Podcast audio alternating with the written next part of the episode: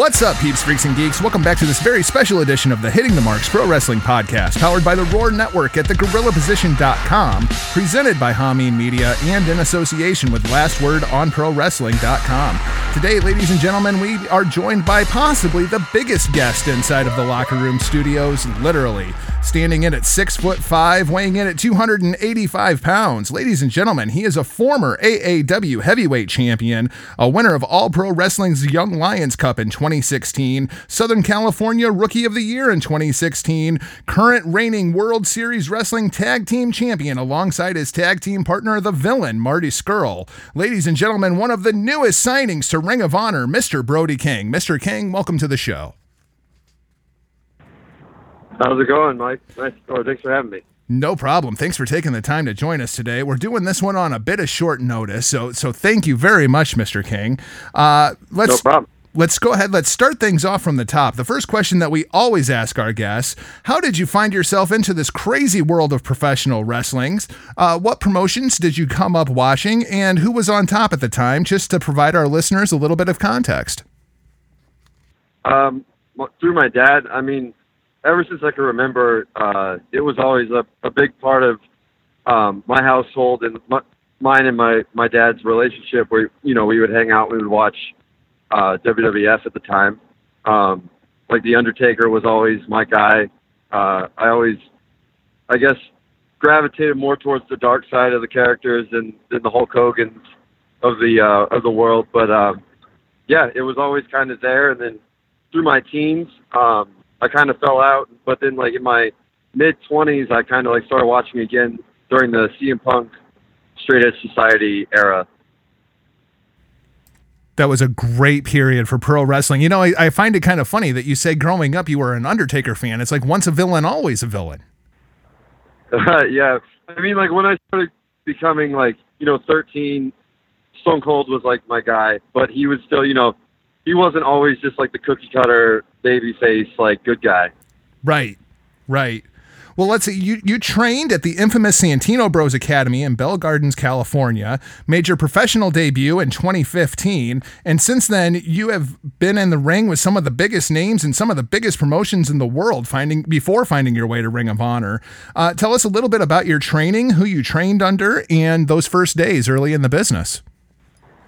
Uh, yeah, I started my uh, training at Santino Bros Wrestling Academy under uh, Joey The Rock Superstar Chaos and uh, Robbie Phoenix, and uh, the Los Luchas, Zokray, and Phoenix Star.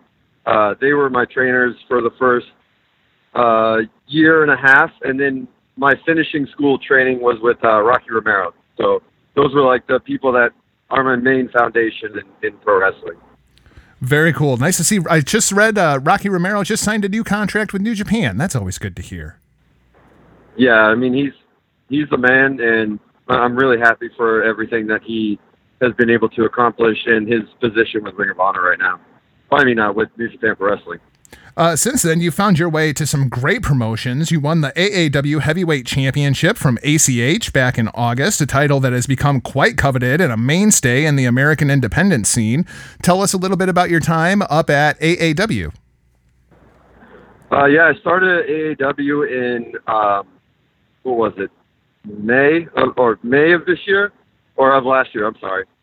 And uh, yeah, pretty much from the first moment I started at A A W, Danny just kind of, he saw my commitment to him and he saw my, uh, my drive, and he just kind of put it in full gear, and, and, you know, I couldn't have asked for a better year at A A W. He, um, I won the title in, uh, in July, and had a, had a great title run with Jimmy Jacobs by my side. So learning from Jimmy and, um, having some really great matches with guys like A C H, Eddie Kingston, uh, Pentagon. Like, I couldn't have asked for a better year at A A W. You know, I'm noticing this thread throughout your career that you are just surrounding yourselves with these great minds. What, talk a little bit more about Jimmy Jacobs and, and kind of sitting underneath of that learning tree, even if it was only for a year up there at A A W. I mean, that had to be quite the experience. Jimmy has one of the best minds in professional wrestling going today, in my opinion. Uh, I one hundred percent agree. And I mean, from basically from May until December, I had an ongoing feud with uh, Sammy Callahan as well. So between him and between Jimmy and Sammy, like watching both of them and like the way that their brains work in wrestling, like it's, it was really, really cool. Like watching Jimmy, uh, like form a promo is like watching someone paint a picture. Like he just kind of mumbles to himself for like fifteen seconds and he goes, all right, I got it. And then he just like unleashes this insane promo where he's just hitting every point and he just has you locked into like the storyline. And it's like, it's very impressive and very cool to watch and learn from. And there's something about the delivery, the cadence. There's something about the way that Jimmy just delivers a promo that I, I've never quite put my finger on it, but he has, whatever it may be. Also, over the course yeah, he's of he's very unique. Also, over the course of the last year, you made your debut at Pro Wrestling Guerrilla, now based out of Los Angeles, California, having an incredible match with then-champion Walter, as well as competing in the Battle of Los Angeles, where you would defeat now-stablemate P C O in the first round. Is this where you originally met P C O? Uh, no, I actually... When was the first time I wrestled P C O? So, I wrestled P C O... Um, I think the first time we worked was at M L W, uh, Major League Wrestling. Um, we had two matches at M L W. Actually, our first time was in a three-way at Smash Wrestling in Toronto. Uh, it was me, Jeff Cobb, and P C O. Oh my god! And then I wrestled P C O two more times in M L W, and then I wrestled him at Bola. So we actually had kind of an ongoing thing for a while, and then we became stablemates in Villain Enterprises. My God, you, Jeff Cobb, and P C O in the same ring? How is that building still standing? I, I don't know. There's a lot of beef getting thrown around in that ring. Holy cow. Uh, in November, you made your way down under to compete with World Series Wrestling in Australia. It was on November twenty-fourth that yourself and new tag team partner, the Villain Marty Scurll, would announce the formation of Villain Enterprises and win the tag team championships from Concrete Dongs. Yes, I said Dongs, ladies and gentlemen. The team of Concrete Davidson and his fill-in tag partner, Flip Gordon, filling in for famous dick wrestler Joey Ryan. Uh, tell us a little bit about Villain Enterprises, how and when you met Marty, and the formation of this tag team. I've known Marty since pretty early on in my career. He he would come into Rocky Romero's classes whenever he was in town and just sit in and kind of like give us advice, give us some uh, tips or whatever. And I kind of kept up with him throughout the last couple of years. And then he uh, messaged me on Twitter and and said that he had this idea for this new stable and uh, wanted to debut it in Australia. So that was kind of the formation of Villain Enterprises. And he uh, asked me if I wanted to go on an Australian tour, which obviously was yes. And that, I guess, the rest was history. Wow, what a crazy story. What a crazy ride. Thank God for Twitter. I hear more and more stories like this of, of uh, whether it be musicians, which is the world that I come from, or professional wrestlers. All this social media networking process has just become this huge stable inside of the business. If there was a way to to harness that, because you guys are doing business all over the world now. I mean, you know, it wasn't more than twenty years ago, you know, you would have absolutely no way to communicate with these people. Yeah, and it's also really awesome because it's like Marty, you know, he kind of was able to watch my growth in, in wrestling from afar, like without having to directly be in contact with me. And I think that, you know, as he saw my name popping up more and more, and like, obviously when I debuted for P W G and stuff like that, he was able to kind of see my growth and then was like, hey, you know, I've been watching this guy. I think that he's, you know, got what it takes. Like, I'd like to have him in my stable. So that was, obviously, I don't I don't think for without social media, I don't know if any of that would have actually happened. Incredible. On December first, you signed an exclusive deal with Ring of Honor, making your debut at the December fifteenth tapings when the Kingdom was about to assault Marty. Obviously, Marty's been dealing with some things with some of his friends moving on to start another company. Uh, what was that moment like for you when the lights go out, they come back up, and there you are standing alongside Marty, the lights go out again, in comes P C O, and you're facing off with the world six-man tag team champions, the Kingdom, the self-proclaimed real Ring of Honor champion, Matt Taven, T K O Ryan, Vinny Marcellia. What a debut.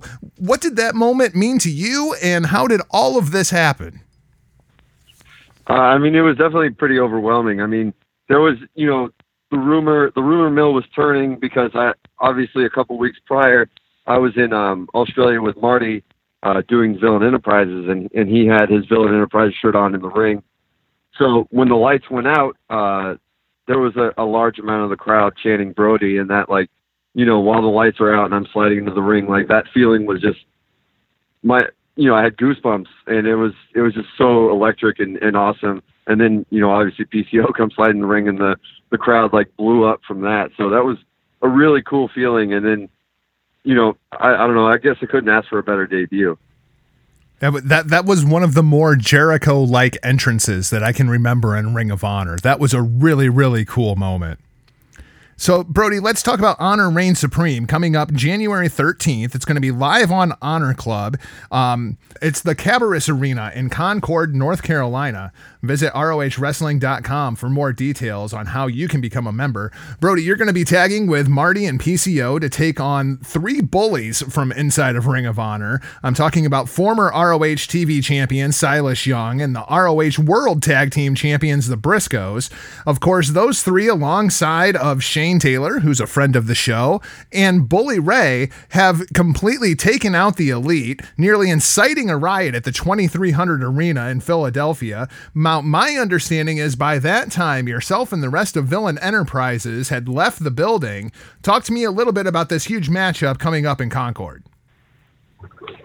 Uh, yeah, I mean, it, it's pretty crazy to, to debut for Ring of Honor and then, like, have this be one of our first matches uh, such, at such a high profile. Um, I mean, obviously, I'm, I'm facing off against a former A A W champion in Silas Young, and also, you know, all three of those guys are huge Ring of Honor mainstays, so that's, you know, an intimidating um, feat in itself. But I think that Marty and P C O and I, we're gonna, we're definitely gonna give it to them.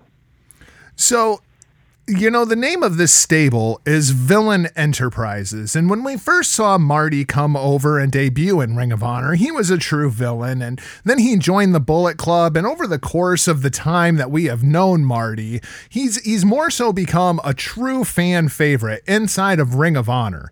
And now the stable is coming together, and you guys are going after the biggest, most badass bullies inside of Ring of Honor. So, Brody, could you define to me what exactly is a villain? I mean, we'll do whatever it takes to win. It doesn't matter. And, I mean, P C O is truly not human. I don't know if you've seen the types of things that he does, and then he just gets right up and walks away from it like it was nothing.